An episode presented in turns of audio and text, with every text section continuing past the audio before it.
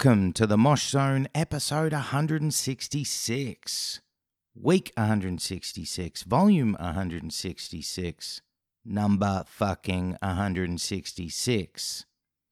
Hang on, guys. How's your week been? Thank you for tuning in.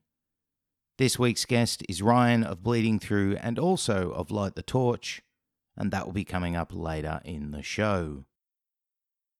So, we're starting off this week's show with our album of the month.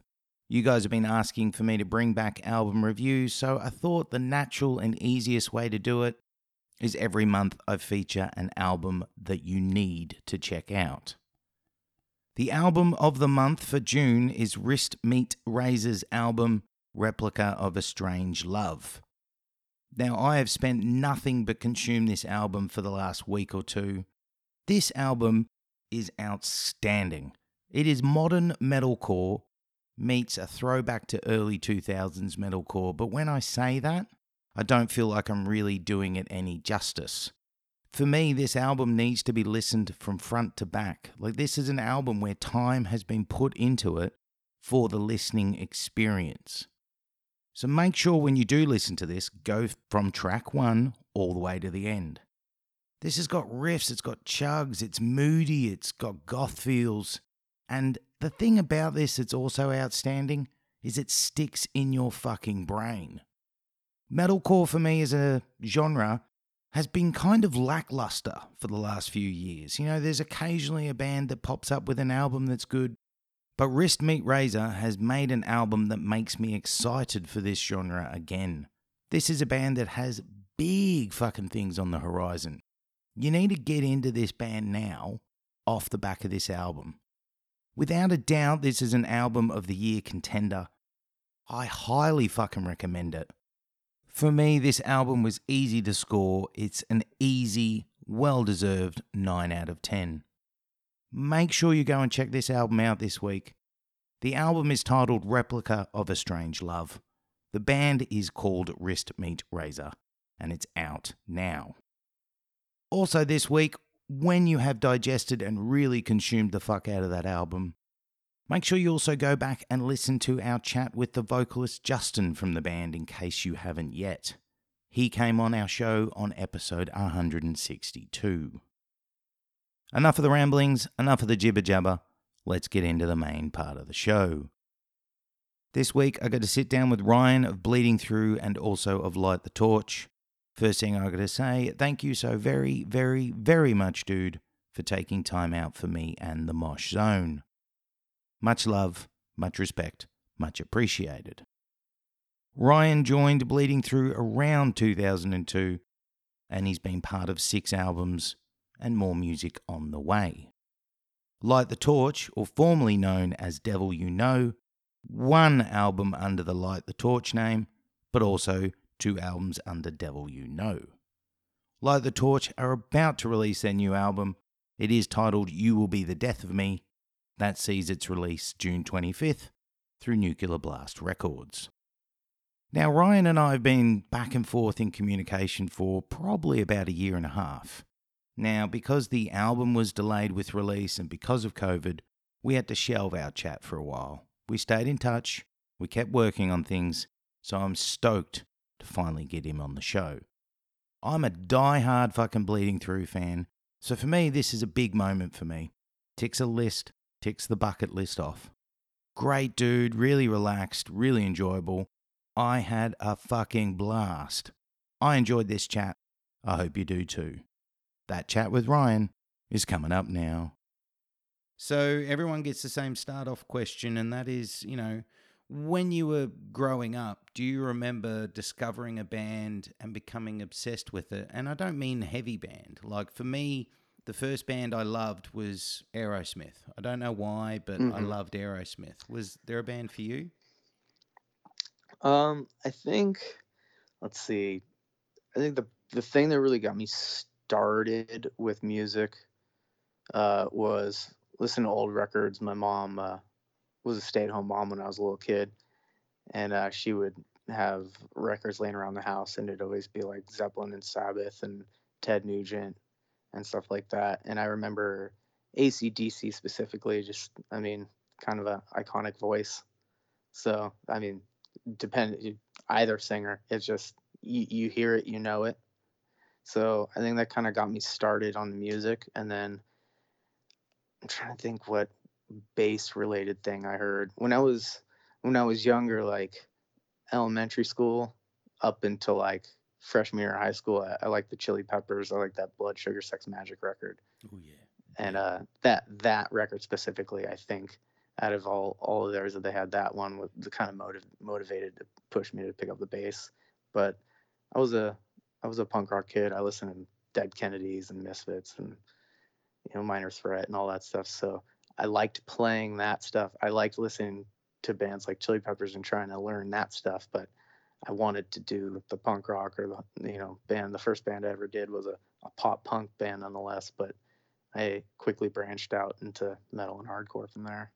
What were you like as a kid with um, discovering music? Was it literally just what was being played in the house or in the car or on the radio? Is that how you kind of discovered bands, or was it? Did you have a network of people in school that kind of would show you bands?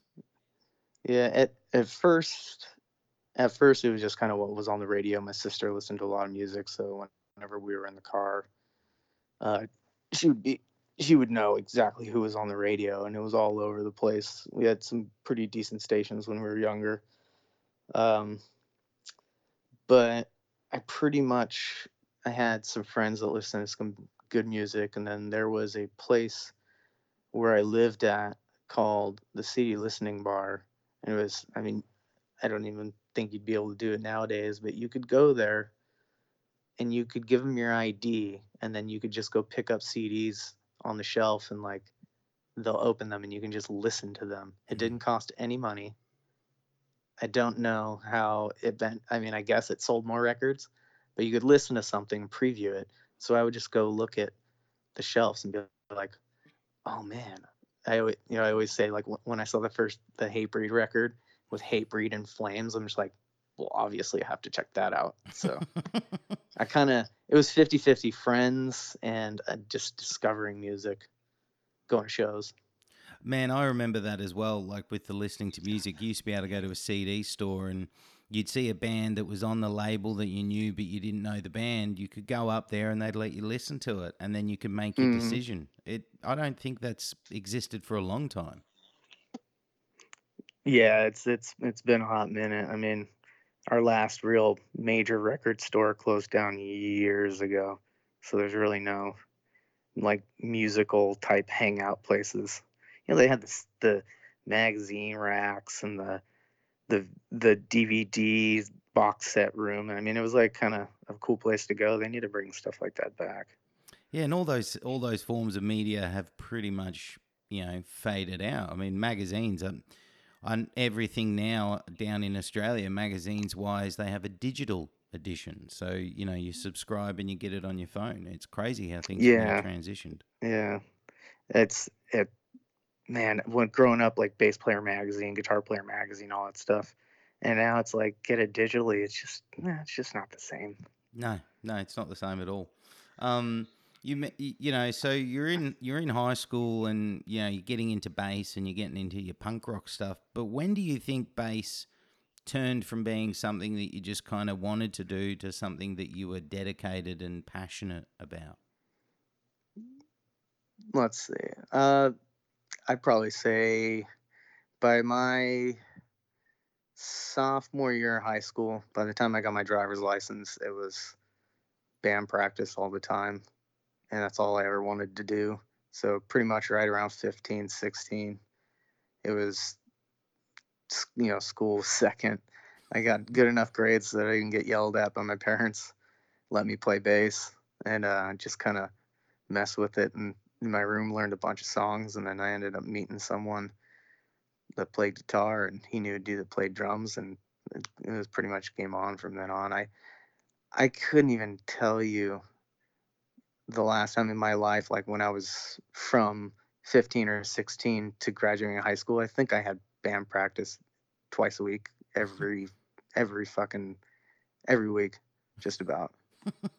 well, I mean, clearly, I mean, that school became secondary. It became not the thing you wanted to do. yeah, But that's Yeah. natural. Anyone that's into music and wants to pursue it like yourself, I mean, that's natural. Uh, What about you mentioned, you know, getting out to shows? Um, what age were you when you started getting out to local shows? And did that play a big part in your musical discovery as well? Yeah, absolutely. Uh, thank thankfully, growing up in Orange County, California, they've they have had and still have, and they get shut down every once in a while. All ages clubs everywhere. I mean, they used to have the Showcase Theater. They still have Chain Reaction. They have the Observatory. These, have, I think they still got the Doll Hut. I'm not quite sure if I remember that one or not, but there's always been a place for people to go see shows. So I re- in high school, I was probably going to two shows a week. Hmm. And as long as it was like a hardcore indie band or something like that, I knew if I went, I'd know a few people there. So like you didn't even have to go with anybody, you just show up. I mean, I think when it comes to hardcore and punk rock, most kids can relate to that. It's like you just know you're going to see the same people every time you go. Yeah, it's a sense of community that I think anyone that loves the punk rock, heavy metal, hardcore scene loves is that community is an important, integral part of people loving the music. Yeah, for sure. I had friends that I never hung out with ever except for at shows. They just, you know, they lived further away or whatever, and you just you knew you'd always talk. You'd be like, "See you at the next show," and you know, that was for me. It was before uh, cell phones. Yeah, yeah. yeah. I mean, I think everyone can relate to that. That's in our age They're- bracket. Yeah. the closest thing that kids can relate to now, I think, is you know, there were message, there were starting to be message boards and stuff like that. yeah. so you could like different- keep in touch with people that way through like social media. But other than that, it would just be like, "Hey, you going to whatever show next week at, you know, showcase?" And they're like, "Yeah, I'll see you there." It's also crazy. time. Also crazy looking back. You know, I mean, I've had a couple other people that were in the Orange County scene. It's quite crazy looking back how big some of those bands became and how many people say it was a very influential scene to be a part of. I mean, looking back on it, do you ever think, wow, I was very fortunate to be a part of the Orange County scene? Oh, absolutely. I I I think I kind of owe a lot of my career of doing, you know, heavy music. I I owe it to moving to Orange County. I mean, we, you know, families, Iowa City. We lived in La Mesa, California, down in San Diego, and then we moved here when I was, I can't remember how old I was when we moved here, but most of my social life is all Orange County and if it wasn't for this i mean there, there were growing up there were kids everywhere. And then as soon as i got old enough to start going to you know 14 getting dropped off going to shows i think was when i started going. And i mean there were just kids your age everywhere all ages shows everywhere. Some of the bands that have come out of it too, though, you know, uh, Bleeding Through is an obvious one. You know, you, you you were in that, but then you look at other ones like a Atreyu, Eighteen Visions. Um, I think Avenged Yeah. Sevenfold was part of it. I think it, you know it's insane. death by stereo and then we got all the old the you know the old hardcore bands throwdown Adamantium all those bands It's insane the I mean, talent. It's something it- in the yeah. water. the the age that I grew up in, going to shows in high school, there was like hard hardcore shows were still so good, and there were like a lot of the older bands that were still around, that were still playing shows. You know, before they were having like reunion shows and stuff like that. So it was uh it was a lot of fun. What's the um, Orange County scene like nowadays, though? I mean, is it still flourishing, or is it kind of dipped down a bit? I mean, it's it's slowed down. I mean, I don't. Um, hell, half the time I'm out backpacking and fishing. I don't even know what's going on. But, um, I mean, you don't you don't hear as much of it. You don't see as much of it. Like there's there's a couple like outdoor mall type things that we have around here, and it used to be like pretty much any night of the week, especially weekends. You'd you'd see like your your stereotypical hardcore kid or punk rock kid or whatever, and you just don't see it as much anymore.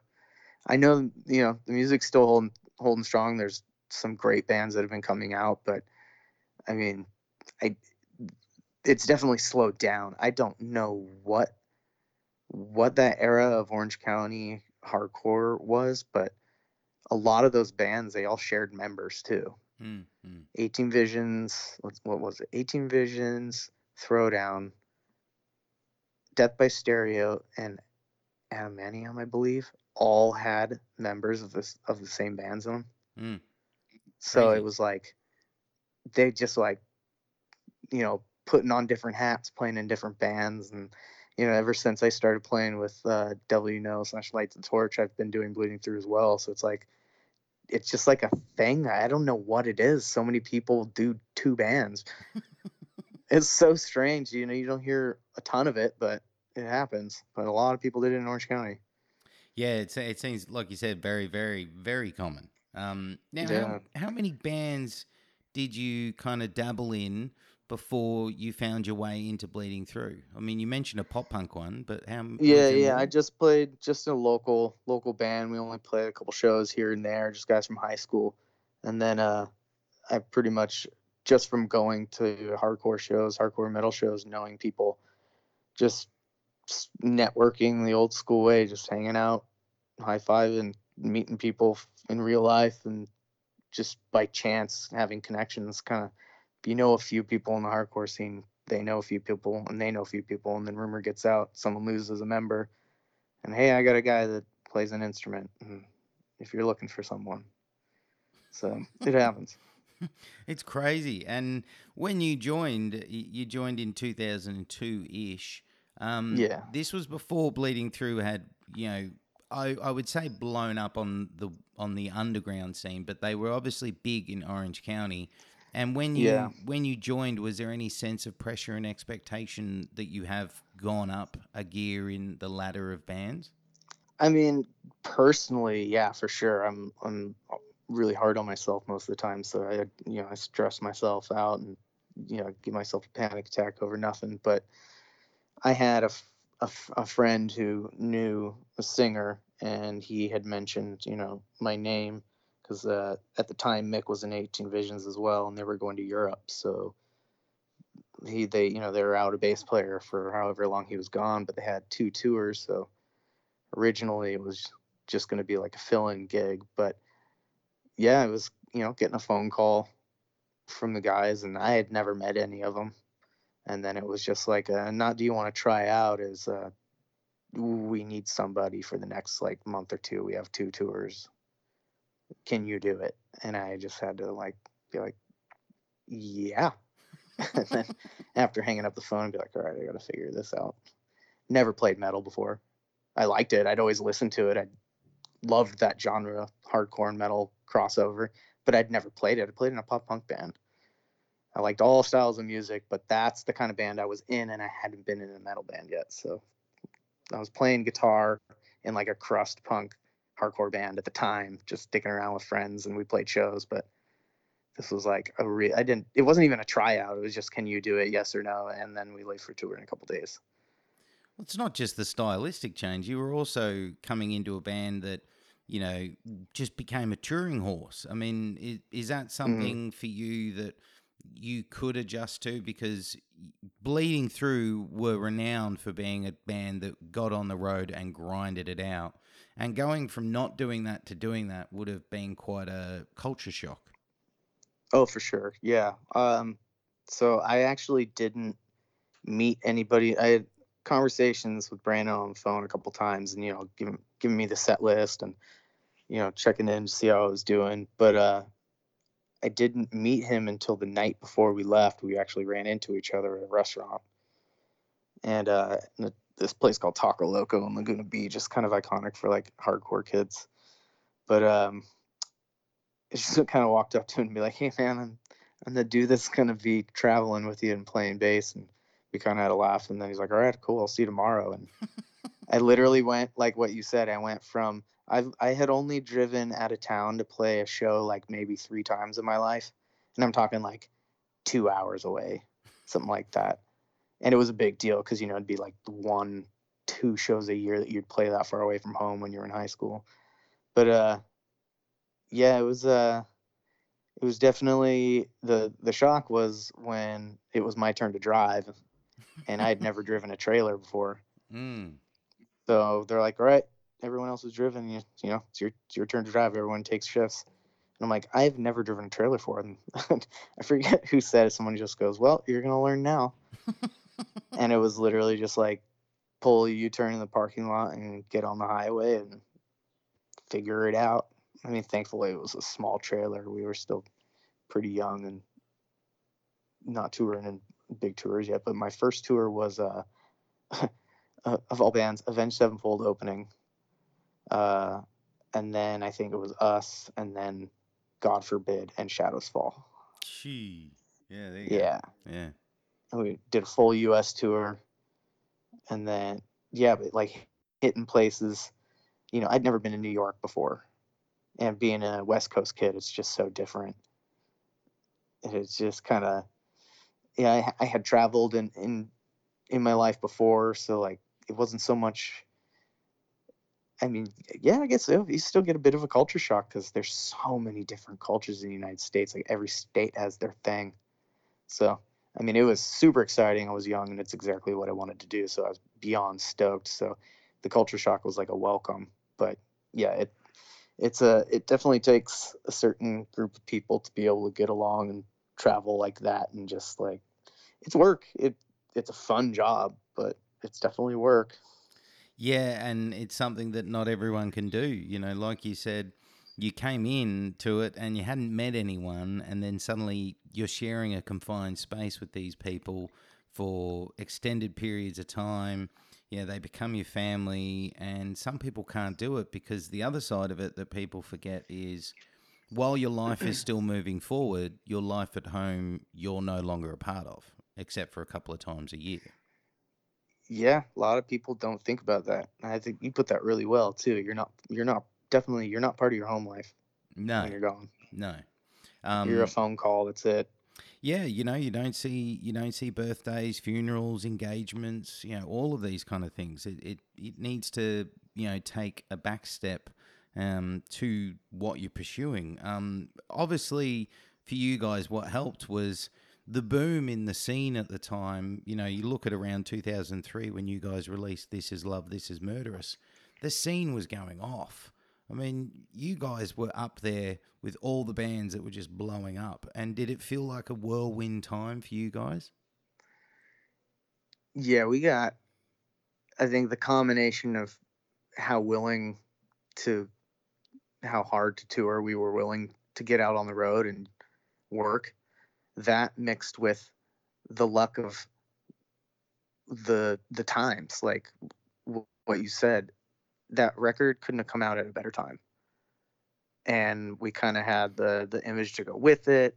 And there weren't a whole lot of bands in our genre that had like synth or anything let alone like a female in the band. So hmm. now you have this em- emphasis of like girls can look up to a band and it's cool to see one of their own on stage. I mean shit you see anything. Like i'm short and i'm bald. I see a short bald dude on stage killing it. I'm like there's my people. So it's like you know everyone has someone they're just like all right cool you know when i see someone rocking out on stage but yeah we uh hard work mixed with a little bit of luck we got we we got right in there at the perfect time Yeah, I, th- I think it also helped that the music, you know, you're underplaying the music too. I mean, the music is just even today. You go back and it's it's banger after banger. thanks. Um, you know, Thanks, dude. it, it helps that also you guys had a, the momentum of following up with you know albums like The Truth and then Declaration, but you guys didn't seem to stop. Um, it seemed to be always on the grind, but it all also felt like, and I don't mean this as an insult, but you guys were the underdogs. It felt like you guys were always fighting to gain the place that all these other bands were getting to. No, for for sure. I think there was a there was a lot of stuff I think that we got shafted on. Uh, some of it came from being young and dumb and not knowing any better. You know, just not making right deals, maybe. Uh, but then also, like, I just, I don't know. Maybe we didn't have the right people in our court. Maybe there was things that were oversights. I don't. know. It's one of those things. You're you were so damn young, and it was all happening for the first time for us. So it was really it was a fucking whirlwind but we were i mean i think i mean th- those are the years of like i thank god for being straight edge because those are the years that I remember everything, and it was still a fucking tornado. Yeah, that's the other thing. You know, you mentioned something I was going to ask later on. You know, being being straight edge during that time would have also been interesting because you guys, despite in some ways being the underdog, you guys were able to maintain a career while at that time the boom's going on. Some of these bands who are just party bands would do an album and fizzle out. And I think probably, Yeah. probably having that, you know, clarity about you was able to help you in the long run as well. Oh, for sure. I mean, I could only imagine. Like, I can't, I can't deal with drunk people. I can't argue with them. I not. I remove myself from the room. I just can't do it. So I couldn't even imagine having multiples of that in a room. And they're people you have to work with, Mm. and you have to agree on things. Like I, it blows my mind that some bands don't break up quicker. It's just crazy. But it's, I mean, those some of those bands have this fucking magic and it just it's only going to work because it's so toxic It's but weird. there's It's- other times where you get really competent people that are together and they all play a role and they all just kind of like all right i think bleeding through did a really good job of like all right this is business so no bullshit. Get Mm. on tour have fun. But it is also work and i think us you know accepting being on the road as much as often as we were we we did a pretty good job of keeping our keeping ourselves paced.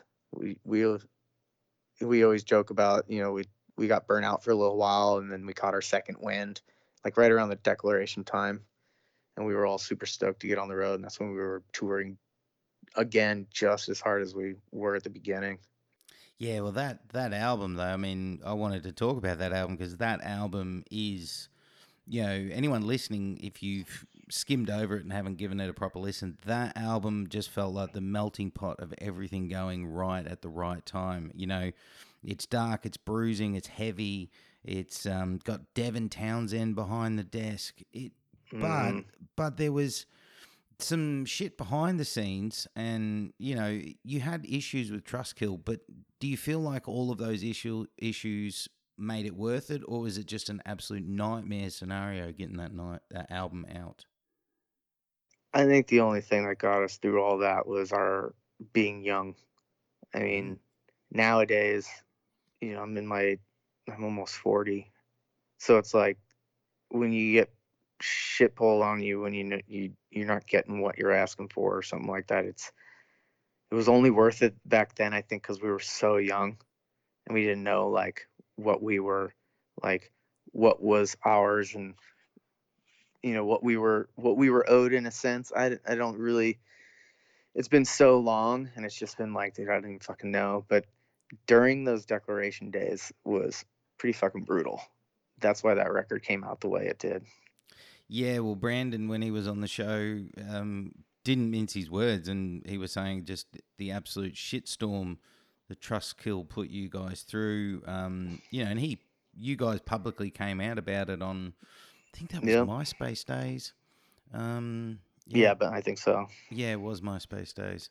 Um, but We borrowed money from our families yes, to get that record done. Yep, and you had unpaid royalties and just the Oh, yeah. Absolute chaos, man.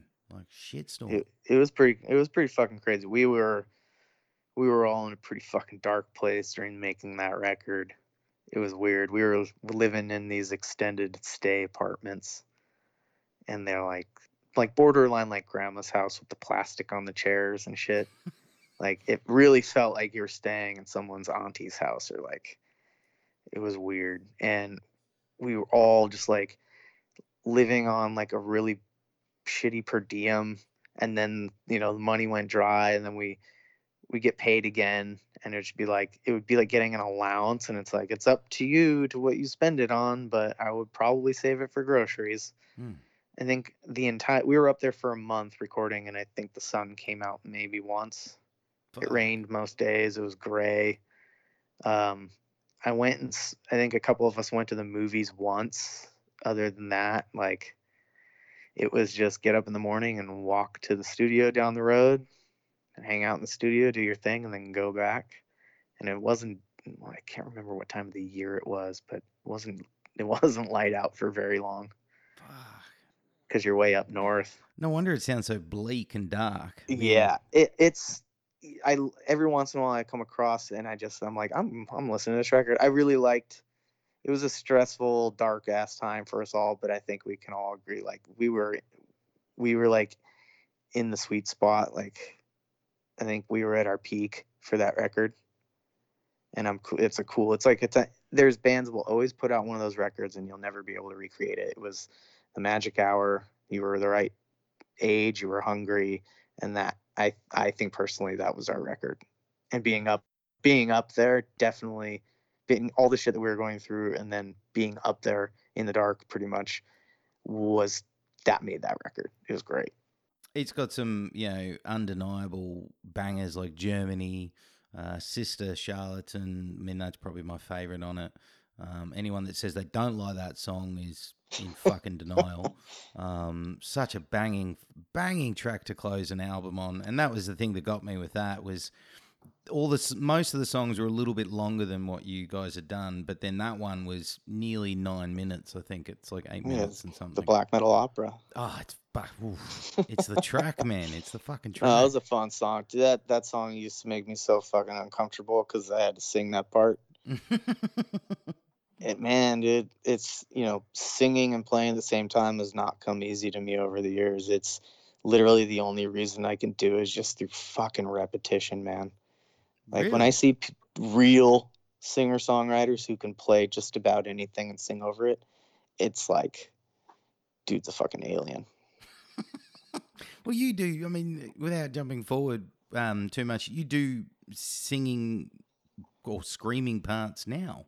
I mean, Yeah, yeah, I, I always have, but just like through the years, it's gotten a little bit trickier. Like like more or the timing's different. Like in the very early years bleeding through when I started singing, it was really like just harmonies, and they were pretty much like the key changes on the note change. It's it's it's easy timing to to play and sing if the if the note changes at the same time.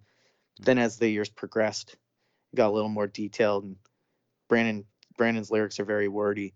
mm, So it's like he'll be the first to say it. He's like, "Yeah, man, I'm wordy." He's he can get so many fucking words out. It's crazy.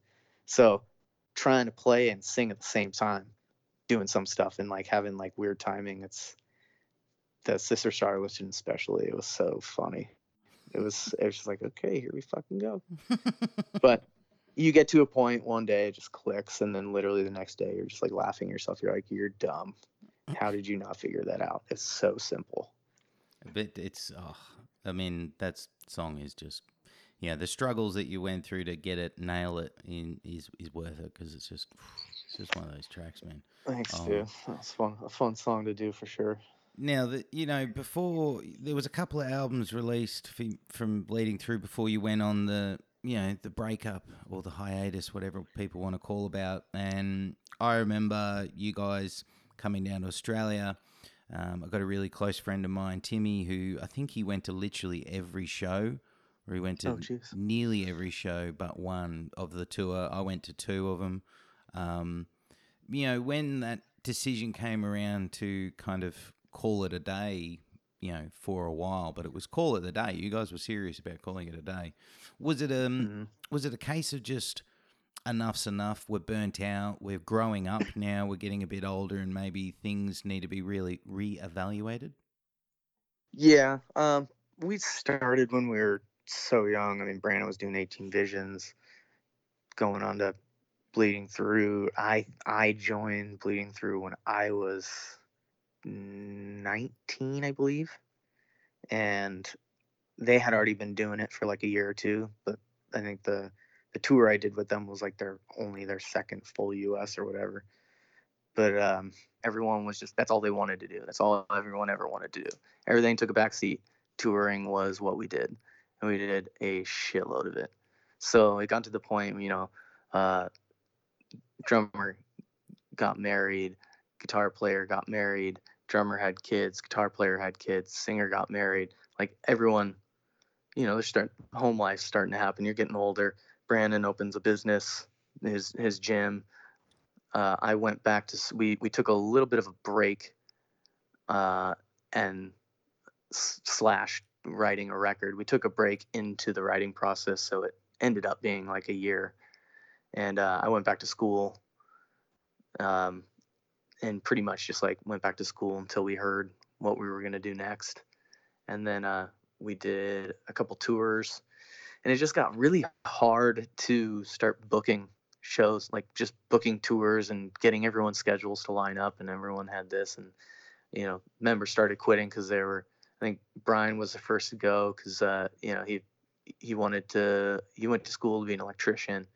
You know, he's he's got kids now, so every just life happened, and it, it just got everyone's schedules just got harder and harder. Now you know now Marta's got just had her second kid, so even just like trying to get a show in there to play, you got to get six people's schedules to line up who have kids and careers.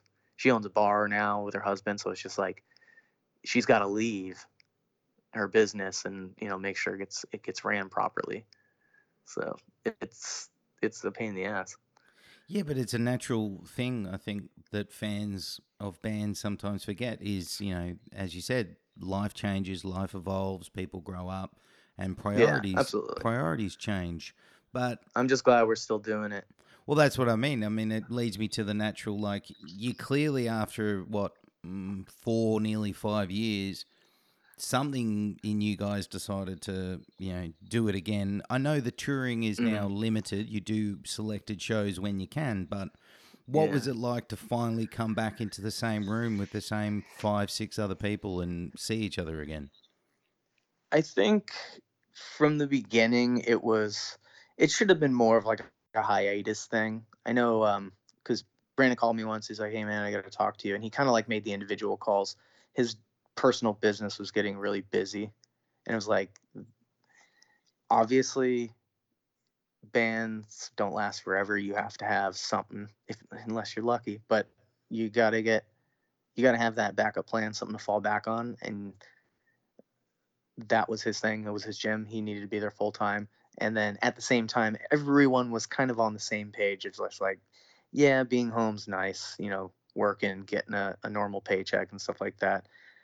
And I was still kind of just into like, I'm, I'm still, I'm still ready to go. Like I still want to tour. So I, I, we all kind of like, yeah, we'll, we'll probably do something some other day. Like, so we probably should have just called it a hiatus but we literally we come we came back brandan texted everybody and goes how would you guys like to do another record?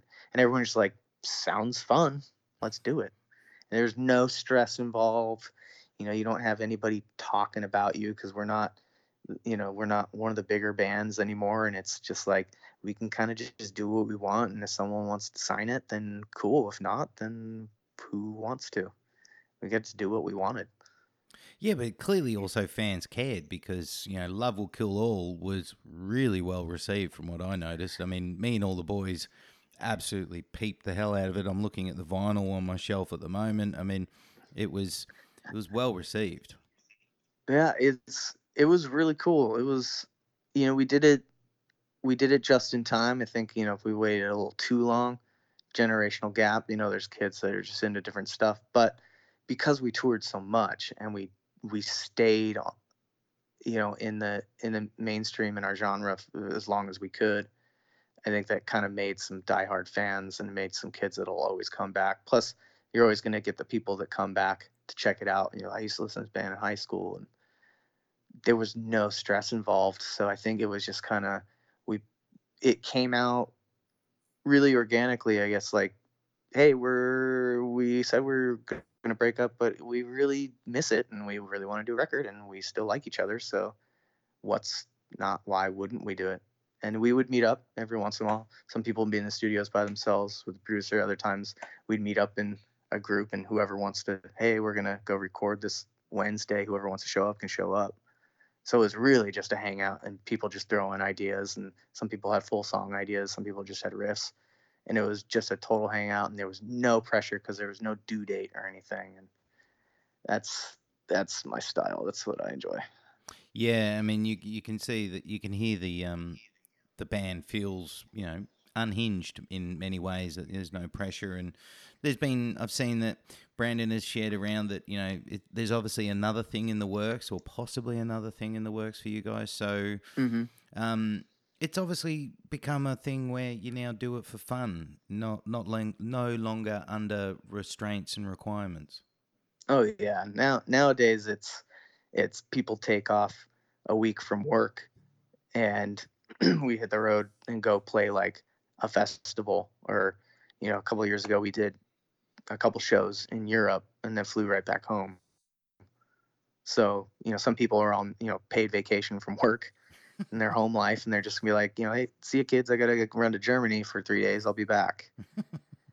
so it's we still it's it's kind of like what I would think someone who doesn't want to do music full time and doesn't want the stress of it, but really misses like the the old days of touring and being a kid and just like really good memories when you and I think hardcore bands have a better a better chance at doing it than like rock bands and stuff like that just because the community is closer but you can come back after years and just like do some shows. Mm. and nowadays with the festivals in the states are starting to pop up more and more often it's it's starting to become more like europe where all summer long there's just festivals everywhere. That was never a thing. It was always just like warp tour and Ozzfest and then taste of chaos and all that stuff but there was always something replacing and there was only a few but nowadays with some festivals you get some old bands that like come out of retirement and it's there's no stress and it's you could tell there's just dudes that just want to play and i think that's what a lot of dudes strive for like bleeding through is so much fun now because there's no stress involved I love it, man. I just also love it because one of my all-time favorite bands is still releasing music. You know, as as an Australian, I probably don't get the the chance to see you guys live as often, but as long as I've got music to digest, keeps me fucking happy, man. Like I mean, Dude, well, Australia is my favorite place to tour, and I come there every fucking chance that we get offered. So I'm just waiting for that phone call. Well, I mean, hopefully we get it again, and um, y- you know, I, I'm nearly forty myself. You know, it's consu- consuming music is I can do safely from home.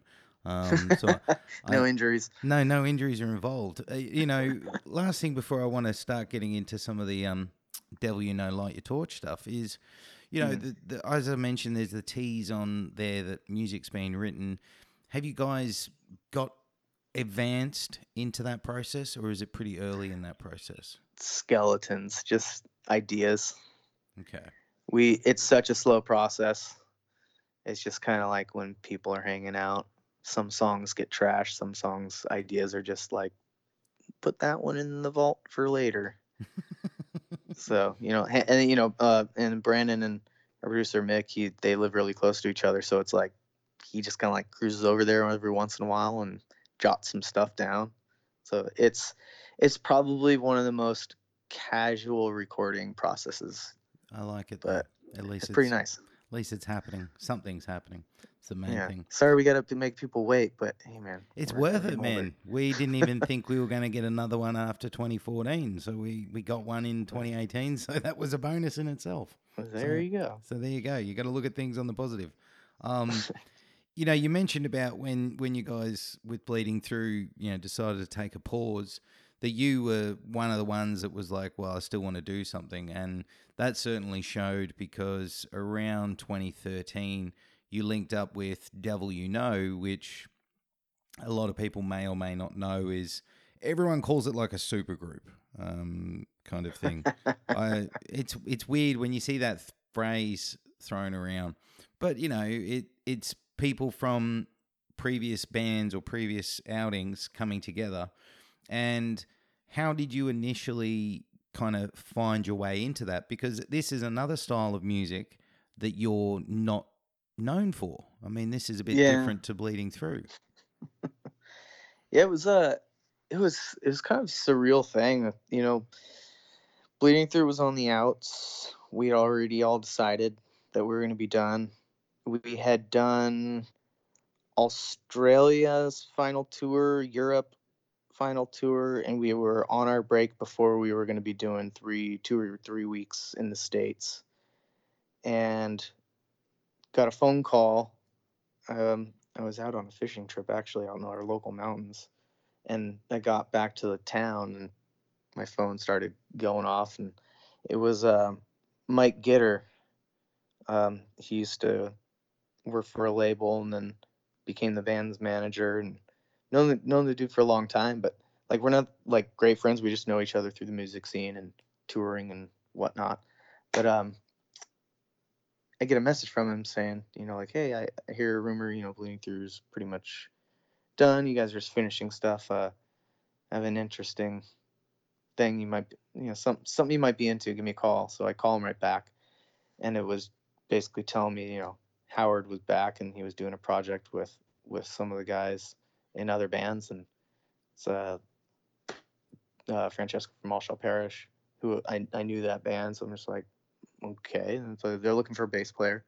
Um, they have harmonies on the record, so they kind of they're looking for a bass player that sings, and someone threw out your name. So it was really just a like, got my name thrown in a hat, and then I got the the phone call, and then they called me a couple days later, and then I went out for an audition, and kind of snowballed from there. So, so, so, as you said previously, with like singing and playing instrument, they were like, "This guy's great at it," and you were like, uh, I I was just like, I don't know what I'm getting myself into. I sang, but it, it was you know, there's not a ton of it, and they're looking specifically for someone who does backing vocals for all the harmonies that Howard did on the record. So I'm just like, there's stuff I can play and there's stuff that I can't. You know, it's some shit is can get really tricky to sing and play at the same time. But uh, they couldn't release any of the music to me, so I had to learn it on the spot oh. and sing it. So, so it was just like walk in the room. They're facing one direction, I'm facing the other direction. I was using uh, Fear Factory's uh, bass rig. Ooh uh, was their rehearsal room that we were borrowing. So it's just like I'm on one side of the room, they're on the other side watching. I'm just like, all right, let's get awkward. it was super awkward, but it's like we all knew, we all knew the fucking drill. It's just like it's rehearsal rooms sound like garbage. Everyone's nervous. You're never gonna get the exceptional take, but it's if you've played in bands long enough, I guess you can kind of you get the gist of someone. You can tell someone's really good even if they're nervous you'd be like you could see the nerves on them you can you could see after hanging out for a little bit the cobwebs kick off. Same thing happens when you rehearse for tours. You're just like wow we really suck. And then you go through the set list a few times and you're like okay there you go. And then you show up for the first sound check on stage and you get the real sound and it's like oh okay. We're we're all right. So it's kind of one of those situations where it's just like they just needed to see how I sounded in person and I didn't had never met any of them before. It was just the drummer and the guitar player, and then it was like ask me some questions. How you feel about touring? How how you know do you want to go on tour a lot? She asked some probing questions, and then it was like, all right, cool. Uh, we'll uh, we'll call you or not. and I think I went like a month before they ever called me back. Oh but I got the phone call while I was on the very last Bleeding Through tour. Uh, we got to the first show on that tour in Denver, and I went from like walking around town in Denver, going like, "Man, I don't know when I'll ever see Denver again." Like, I don't, I don't have a reason to come up here other than I'd like to come up here on vacation sometime. But like, I used to come here all the time, and now this like might be coming to an end. And then by like the middle of that day, I got a phone call and they're like, uh, yeah, you uh, you got the gig if you want it, and we're going to Australia for the first tour, and we're playing Soundwave, and we're playing directly under the last, last band, which is Avenged Sevenfold. You'll be after Rob Zombie, or was it White Zombie? I can't remember if it was uh, Rob's Rob, band or if Rob, it was White yeah. Zombie. Yeah. But one of those bands, then us, then Avenged Sevenfold, end of Soundwave. we didn't have a record out. There was one demo it was the demo version of one of the songs off the first W No record, and that's the only thing that was out. And they threw us on that tour, and it was just like, yeah, sure, I'll take the gig. so, you know, and then and then management calls, you know, neg- negotiate a price, and and then we just get, leave on tour, and or you know, we we rehearse for a couple days, and we just leave, and it's just like, what the fuck, man? It's so surreal. I do. I remember that Soundwave as well because everyone was like, "Oh, it's um, Howard Jones's new band with um, you know, you know Ryan and all of this stuff," and everyone's like, "Oh, okay. So what's it sound like?" Ah, we don't know. But yeah, like, what? it was so weird. And I mean, it's, no one, no one would have ever been able to do that. Like going over and playing Soundwave with with a with the record's not even out yet. No. It's just like you know, it was it was the right right timing, right thing, and it was just like, all right, you know, here we are, let's do it. Well, not only that, but I mean, like you said, the position of the on the performance on Soundwave was not like you know, if you guys were one of the first in the day, you could maybe understand kind of thing. You know, you're working out whatever you're doing, but you're, you're on a slot where everyone's going to notice you. You know, because everyone's still there, kind of thing. uh-huh. Insane. it was it was it was interesting. Um, you know, and for a while the momentum was really going. I mean, Beauty of Destru- Destruction, and then They Bleed Red, and then there was the whole chaos and shitstorm over legal issues and the change of name. But you know, it seemed like you guys weren't worried about that. What? But was there a worry that you were having to start everything again? Was there any concern over that? Oh yeah. If anybody said they weren't, they'd be lying. Uh, it was, hey, do you want to take? Do you want to take this thing that we've been building? And I mean, I hadn't even been working on it as long as they had. I mean, they had been working for years before they ever saw the light of day as a band. So the start for me was not the start for them. So even with me, it's like we had been going for a while. We'd done tours. You know, we we got we went Soundwave, Black Label Society, and down. We did a Lacuna Coil tour. We did an Atreyu tour. We did um, shit, uh, Coal Chamber tour. Like all these tours, and we were starting to you know get a name for ourselves. And then we go over to Europe, and we had already decided that we were probably gonna, you know, we, we need we're gonna be doing a new record, but what do we do? And we just we were in a position where we were like, "Let- we're kind of screwed, so let's just change it up. We let's do a different name. Let's do just a little bit different sound, but it's exactly what we wanted. It came out naturally, but it was definitely like a let's make a little effort to like make it a little bit more appealing to a larger crowd. And you know, I've been doing bleeding through my whole life, so I got all the all the the heavy music blast beat bugs out of my system. Like, I mean, I I, I prefer. I still love breakdowns. I love heavy music. Like, I don't ever not want to play in a heavy band, but I wanted. I've, I had always wanted to do something that was kind of like rock-ish. I can do backups, so it's like I want to try doing a little more. So it came like at the perfect time. And then Francesco was just coming out with these songs that were just like, Jesus fucking Christ, man. Okay, let's let's go. And then we really considered changing the name, and then we said we're not going anywhere until we figure all this out. And then we went to the studio. And that first one that you released under under what is now called Light the Torch is Revival, and like you said, it, it's it's accessible, but it's not accessible in a negative downplay. It's accessible in that people will come to this band because of Howard or yourself or you know these kind of things, but then people who don't listen to heavy music can come to this. So it allows you to broaden your horizons, your tours, your audience. Mm-hmm. Oh, I have I have family members that have never really mentioned anything about my music, but you know, I had an aunt the other day when we released. Uh, it was either like the second or third single that we put out. Uh, she like texted me, and she was on Facebook, I guess, and saw it through our Facebook, and she's like, "I love this," and she's like, "All right." you know, my mom, my my parents love it. You know, there's it's it's something I can you know when my when I'm walking the dog around the neighborhood and I end up crossing paths with the same people all the time. So we've gotten to know each other and they always ask, you know, especially during quarantine, they're just like, we see you walking all the time. Like, what do you do? and I'm like, well, this is what I do, but I don't do it right now. And, uh, you know, it, I could tell them and they, they look it up and like the next time I see them, they're like, we had no idea. And I'm like, well, why would you? And then it's like they they're we love it and you see these people and you're like i would have thought you would have hated it You know, the first the first song has screaming in it, you know. But if you make it through, like, dude, I've had some interesting people that weren't into any of the other stuff that they're they're into it. So it's it's definitely accessible. Well, I mean, these three new singles for for the new album, which comes out what two weeks less than Yeah, on the twenty fifth. twenty fifth, twenty fifth of June. You will be the death of me. Seems like it's got some great buzz as well, and they're all a little bit different from each other, but. You know, we've been communicating for a while, and I know there's been some issues, obviously, with COVID throwing things around. But can you Yeah. can you tell us about the delays and issues you had just getting this bloody album together? Yeah, it was uh man, we we had started the writing process and we were going on tour.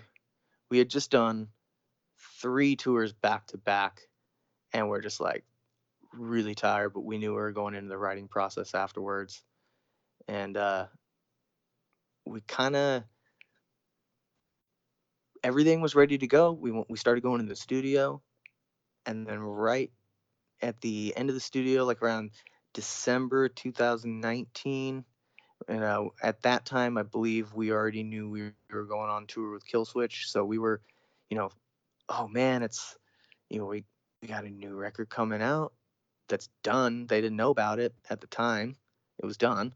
So we could talk about it now. We're like, all right, you know, we're, we're in the studio right now and then we're doing this tour and getting back in the studio and we're have a, a record.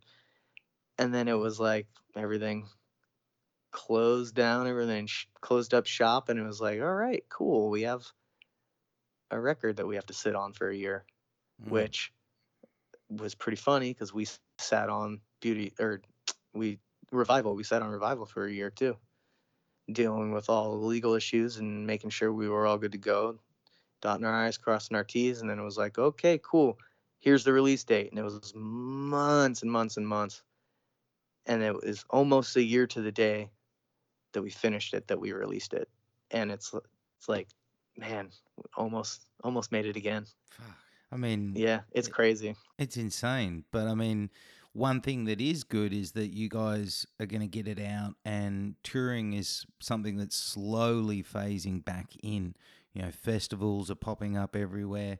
So, I mean, obviously the delay is annoying, but it's going to work out for you guys because you can get out and play shows soon. Yeah it was it was a blessing in disguise. I mean we wanted to put the record out earlier but once everything shut down it was like okay now what do we do? But everyone was in the same boat. We had the record done. We, we didn't need to deal with any traveling arrangements or getting someone somewhere to finish anything. That would have been a nightmare. So we got really lucky with that and it was just waiting around to see what was going to happen. And then we kind of stretched it out a little bit but we had time to really get things the way we wanted like visually and the audio all the layout of the vinyl the way things are going to go. You know we we've released three songs up to the date. Uh, we we are going to do a uh, streaming show. So it's like there's all this stuff that we had time to do in preparation for releasing and being home it was like a little bit easier to pay attention to things So you are going to do the live show, yeah. So I mean, are you excited about that? I mean, that's a foray into something that's a bit different for what you're used to. It's a different oh, environment. yeah it it's it's gonna be a good time but i, I think it's kind of the pl- doing doing streaming shows i think are just gonna be a new thing added i don't think it's gonna take over anything i just think it's gonna be just become a new thing for bands to do. Almost kind of like how how uh, comedians have specials on netflix Mm. stuff like that. I could see i mean you'd have to be a bit more artistic and i don't know if the the money's in it but, but i mean there could be a whole a whole avenue that you could go down. I mean you have a stage things can be recorded so i mean you could get if you're like a, a, a visual kind of like a band like tool Hmm. if they were to do a streaming show imagine how crazy that show would be That'd be insane. like having that kind of production and being able to edit it and it'd be like it would be like uh going to the movies to see like a dvd release of like a live performance Hmm. it would it'd be gnarlier than what you could see live probably What about um, you know, the drumming situation on this album. You know, I've read a few spots, and I don't know if it's correct or not that Alex of Whitechapel's behind the kit. Yeah, he did our he did our record with us. That's insane. Like that is a that is a man with some chops as well. I mean, One of one of the one of the upsides of so the the band members in, in the band are me, Howard, and Francesco. Hmm. Not in that order. and uh and it's uh so we we've gotten I mean it's it's a pain like I mean we we'll find someone like we'll find the guy someday but we're not in a hurry. This this project that turned into Light the Torch has been such a fucking crazy unpredictable ride that most people really only get to experience once and we're all doing it for a second time. So we're being really really cautious about things and who we let into our circle. And we've had people fill in for us and it has nothing to do other than some people just don't fit the group. Mm. and other times it's just like you're just hired for a couple tours and it's not that we don't like you. It's just we have the ability to have options. So it's like it's like being a singer of like a solo project but you're so well known that you can pick your band. Mm. oh this album i want to have slash on guitar. And the and you'll call them and they'll be like of course i'll play. Like that that's fucking awesome. So the fact that we have like the ability to like have someone that we were interested in you know francesco had mentioned him a couple times. I'd, i've seen videos of him doing playthroughs and stuff like that. I'm like damn that guy's crazy. You know we just reached out to him and like hey you know we've interested in doing a record and he was interested and it worked out perfectly. I can't wait to hear the whole album in full. Um, and as I said, June 25th, You Will Be the Death of Me. Um, it's exciting. And thankfully for you guys, you finally get it out. Um, and then, you know, get to touring. And, you know, now this is all, you know, so old for you guys. I wouldn't be surprised if it won't be too long and you'll be back to working on the grind for a next one. probably yeah we've been it's it's felt like an eternity trying to get this record out i'm really it's finally seeing the light of day it's crazy it's kind of it's kind of like even holding your breath for a while Um, and it looks like it's going well with reception. So, I mean, that's even better. I mean, the last thing you want to do is release it and people don't care. So, oh man yeah that that would be a huge bummer yeah. especially Um, after being at home for an entire year of not touring then you release it and everyone's like, yeah, Ugh. yeah. you just go all right we're gonna go tour and people are like who cares Go back and have another year off. Oh Um, man brutal Now, we are going to wrap up, Ryan, with um, something that everyone gets on this show. And right it's called Pick Your Poison. Now, Oh. It sounds deadly, but it's not deadly. What what it is is um, I'm going to give you two options, and you pick your favorite of the two. You do not need to justify your answer, but you're welcome to. Now, Okay. The thing about this is, I'm not going to say it's easy. I'm not going to say it's hard.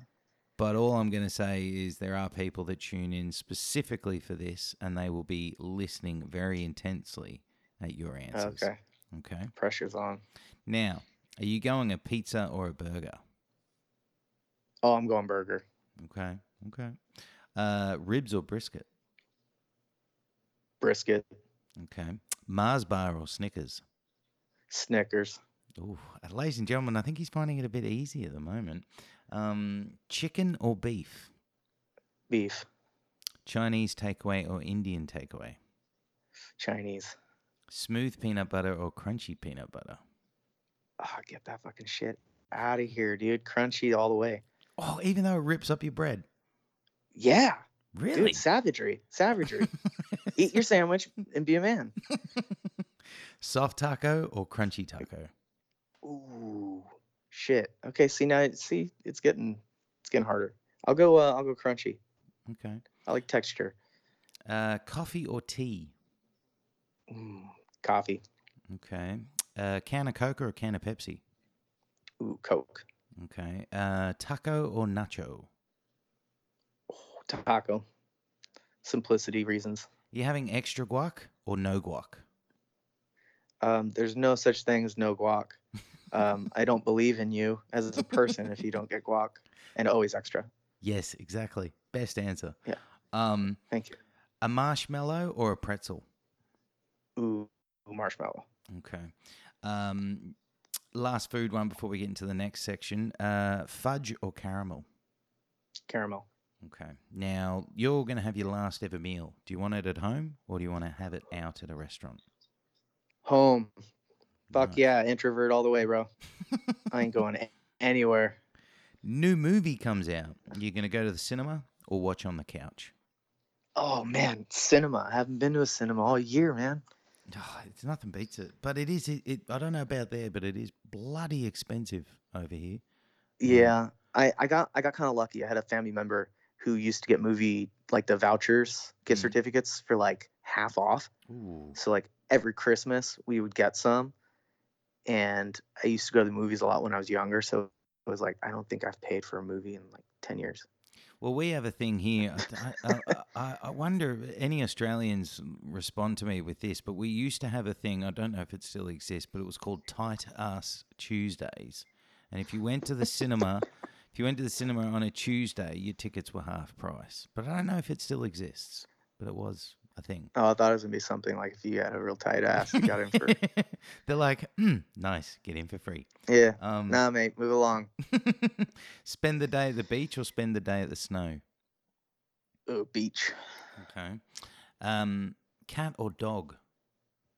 dog. Terminator or Predator? Ooh, that's a hard one. I think I'll go Predator. Okay. Rambo or Rocky? Rambo. James Bond or Jason Bourne? Bourne. Oh, nice. nice. He's my. It's my era. Yeah. Uh, the only thing is, I really he he, he kind of needs to chill out sometimes. Everywhere he goes, he thinks someone's listening to him or you know spying. Yeah, uh, but you know, you also got to take into effect the time. I don't think Bond would last too well. No. I think he would get take. I think he would get taken out by women quicker than he'd be taken out by a killer. That is so true. Even though, oh, uh, even lot though of sh- he's a lot of shit you just can't say anymore. no, but the thing about Bond is apparently the next Bond is going to be a female. So Oh, that's- okay. that's the rumor. The Well, I wish I would have known that before I gave my answer. No, that's okay. Like it's it's you know it's not confirmed, but there's rumors going around that the new one that comes out in November, there's a character in it who's female, and she's the female 007, and that one will be the next Bond for the next movie. So that's the rumor. Oh, okay. So All right. I hope they give. The, um, I hope there's a male sidekick and they give him like a ridiculous name. Just total role reversal. that would actually be a really good idea. They That'd better. be hilarious. Um, Star Wars or Star Trek? Mm, Star Wars, South Park or Simpsons? South Park, Slayer or Pantera? Pantera. Terror or Madball? Ooh, Madball. Um, Metallica or Megadeth? Ooh, Metallica, because Black Album was my childhood. Offspring or Green Day? Shit, that's that is fourth through seventh grade for me. Both of those bands, continuously. But I, shit, I think I went deeper with Green Day, so I'd have to go with Green Day. Uh, Throwdown or Hatebreed? Oh, I shit. How violent are you on what day? Uh, it's a Monday, and, and you It's hate a. Monday. Oh, then probably Hatebreed. Okay, yeah, Yeah, Yeah. no, I and mean, then Throwdown will get you through the rest of the week. yeah, I mean, yeah, Throwdown, you know, every other day, definitely. Throwdown's like motivational Mm-hmm. But- until I think Throwdown was motivational until Dave Peters took over the mic. Shots fired. Shots no, fired. no, no. like he, I think he may have even said that himself. He goes, "I swear to God, I've heard that somewhere, maybe." But if you listen to, if you listen to Throwdown, Keith was way more positive, and then when Dave took over, it got more violent. Yeah, look, I had Dave on the show, and he he said that you know he um he loved every aspect of it, but then Oh, he his best reaction he said was how when the band decided to just change things up and go like Pantera, Um, and, Yeah. And then the amount of hate they got, and he was like, "Well, fuck you. This is what I want to do." Yeah, Like yeah. that was I mean, you you can't keep doing you know just what they want. I, dude, uh, fuck, I'm it's terrible. I can't remember the record that they put out. Venom, I Venom and Tears. really Ven, is it Ven, no not Venom and Tears. It was a it was a much later one. It's got like the eyeball on it. oh, um, Shit. Deathless. Yes, I like it. I love it. Yeah. I like I loved the stuff afterward. It it's just it wasn't throwdown, and I think that's what the problem kids kids had. It's like if if they would have started a different band and they put that record out, like I think they kids would have wrapped their head around it a little easier. Yeah, I I also probably think it was it was more catered to people of our age bracket who were open to listening to bands like Pantera. For sure. Yeah, so- yeah. They I mean they were they were the the hardcore straight edge anthem band for the the United States for Mm. forever until and then it branched out to Europe and all Australia and all that. Great band. Um, God damn. such a sick miss those dudes. Um, okay, last few. You're getting back. You're playing shows. There's no barrier. There's no security. Do you want stage dives happening or mic grabs happening? Um, stage dives and speaker dives. Ooh, nice. Um, Yeah. you're gonna go to a show. Now, you, do you want to watch it from the pit or by the sound desk? Uh, sixteen-year-old me would be in, in the pit, and now my back only allows me to be at the soundboard. Well, I- so I'm I'm I'm I'm I'm taking in the quality of sound. I, I'm standing in the perfect spot. I think my last mosh pit was probably. I'm probably looking back. Probably my last two. I know I got in the pit for you guys on your farewell tour, and I got in the pit for Ghost Inside the last time they played oh, in Oh, Australia. But that would be it. Like we're talking How you- old. feeling. Well, uh, man, my knees are now aching just thinking about being in the pit. Um, I can't do it. no, uh, I mean, I just I, I I like watching it, but I ain't getting in. Like, no. Oh yeah, no, no, it's that's young buck shit. No, no. And also, I mean, hey, you know, I, I kind of don't need my face looking worse than it is. So please no punching me in the face. Yeah, I never really used to think of like my insurance premium while I was moshing when I was younger. Now I'm like, oh god damn it, am I in network? how, mu- how much is this going to cost me this month? Yeah, you call you call the emergency room ahead of time to make sure that they cover you, Yes. and it's like, what the fuck are you gonna do if they don't? You're still going. Because we old. Because we old.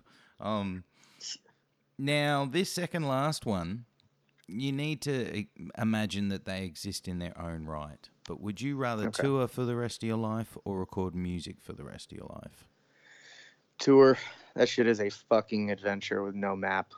Nice. Fuck yeah. Um, last one. I'm going to give you your all-time favorite album, and the way I give it to you is the only way you can listen to it. Do you want to? On, do you want it on Okay. CD, vinyl, or on your phone? Ooh. So, um, so what's the scenario again? Well, name your all-time favorite album. Okay. Oh shit. God damn. And the front way, to back, front to back. Okay. yeah, and that album, that album that you figure out is your all-time favorite album. You can only listen to it this way.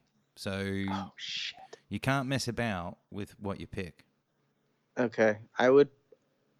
I think I might go Alice in Chains acoustic MTV Unplugged, Ooh, nice. and I might do vinyl. Oh, nice. Good choice. I like that. Yeah. I think as long as you know I'm not stuck on an island where that shit's gonna melt in the sun, and, I And you can have- listen to it properly. well, you also, if you're stuck on the island, you need to make sure you got electricity. I mean, there's no guarantee on that. Mm. Hey man, I'll sit on a bike and create electricity to listen to that album. You- you- when you crash land, you just happen to crash land with a bunch of solar panels and a fucking generator. One hundred percent. Yeah. Although those new lithium ion, those things are fucking light. Oof. You fit at least two in a backpack, you're good. Yeah, lifesavers right there. Yeah.